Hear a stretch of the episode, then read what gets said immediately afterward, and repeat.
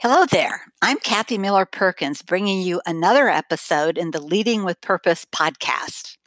Today, I'm talking to all of you change makers working in organizations. Whether you are a CEO, an entrepreneur, a corporate citizenship professional, or any other kind of change maker, the tips I'd like to share with you today should help you become more successful in bringing about change in your own organizations. Let's get started. To begin with, let's take a look at the challenge. Change always involves people, and it's tough to move people to change their minds or change their behaviors. And the bad news, most CEOs say that their company's people initiatives do not lead to changes in behaviors that support their business strategies. No wonder support for our people programs can often be lukewarm. So what is the answer? I recommend using an evidence-based approach. Look for evidence of what works before rolling out a people program company-wide. Don't rely solely on your hunches. Hunches can lead you in the right direction, but hunches are often wrong, so test them. How do you find evidence? Number one, do your research.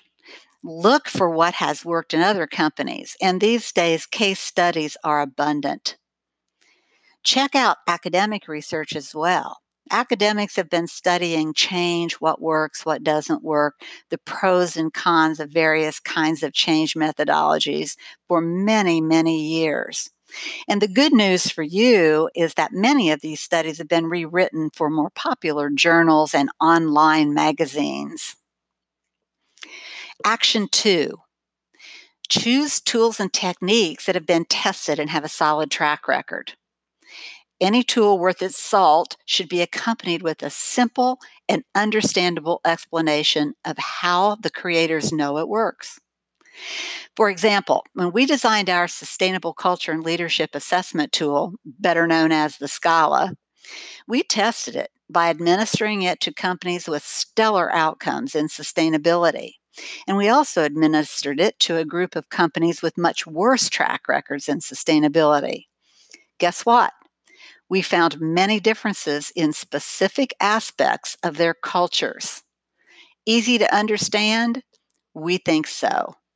Always check out how your tools were developed, how they were tested, and what they can do and what they don't do. Action 3. Once you have a plan, give it a test run before you roll it out to the entire organization. Pilot your plan. Find out what works and what doesn't, and fine-tune the plan. If you take these three simple actions, do your research, choose tools and techniques that have been tested, and pilot your plan, your change initiatives are much more likely to succeed in getting the results you want and the results that your company needs.